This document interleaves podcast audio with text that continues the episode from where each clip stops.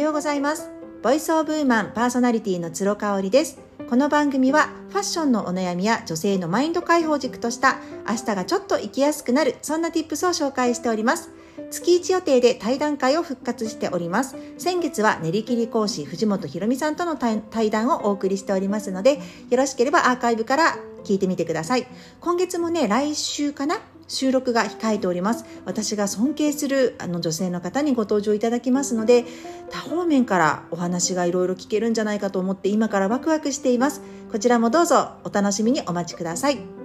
それでは今日も週6日私が配信しているメールマガジン「つろごろく」の機能配信文を掘り下げてお届けしたいと思います。昨日はね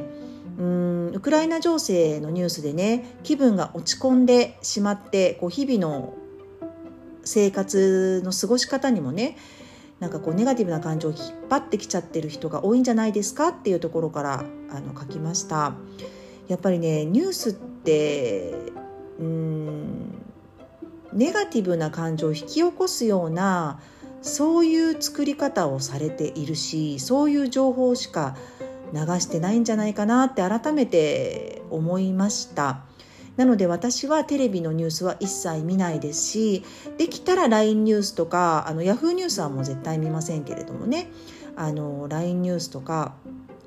見ないようにしてるんですよね。自分があって思って知りたいなと思ったところだけあの取りに行くようにしています。で昔ね会社勤めしてる時はインターネットを開くともうトップページに Yahoo が設定されていること多かったですよね。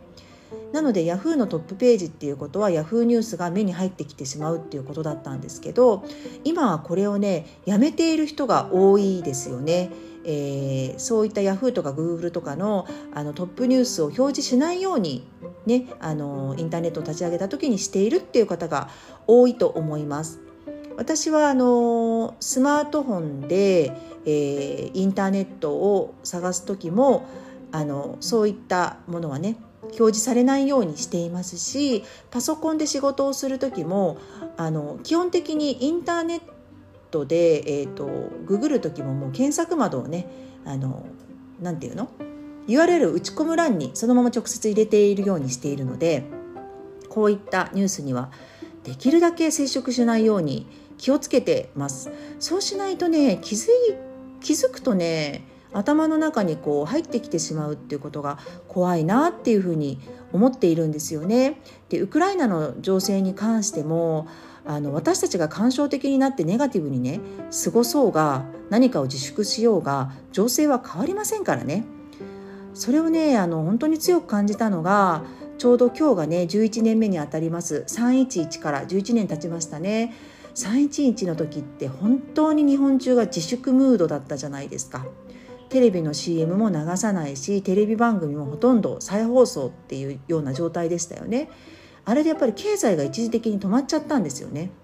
もちろんあの被害を被っている人たちに心を寄せるっていうのは大事です。あの自分ができる範囲でボランティアをしたりあの募金をしたりっていうのはすごく大事なことなんですけどだからって言って通常の生活が遅れるのにそういった人たちが経済を止めてしまって自粛ムードに入ってしまうっていうことが本当にあの問題になりましたよね。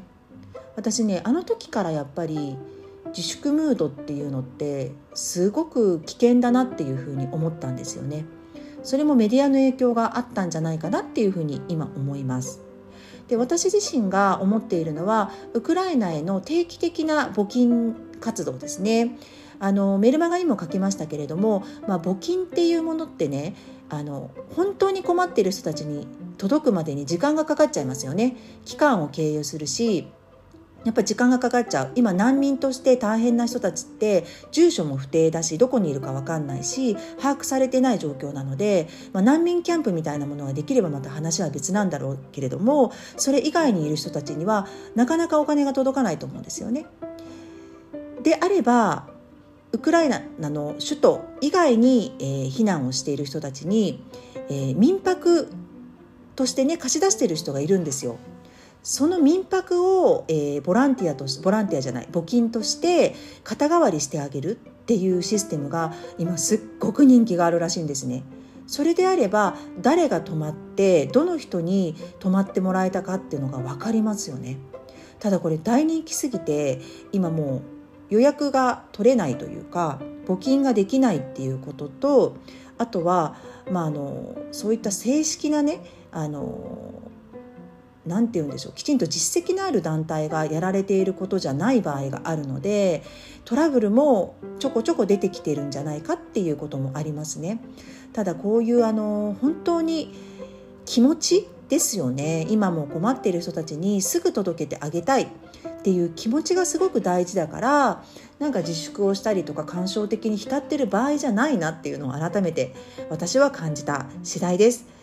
えー、募金をね毎月定額でやろうかなと思ってますちょっと長期化も見えてきてしまっておりますのであのー、本当に難民の方たちの生活って大変なんですよね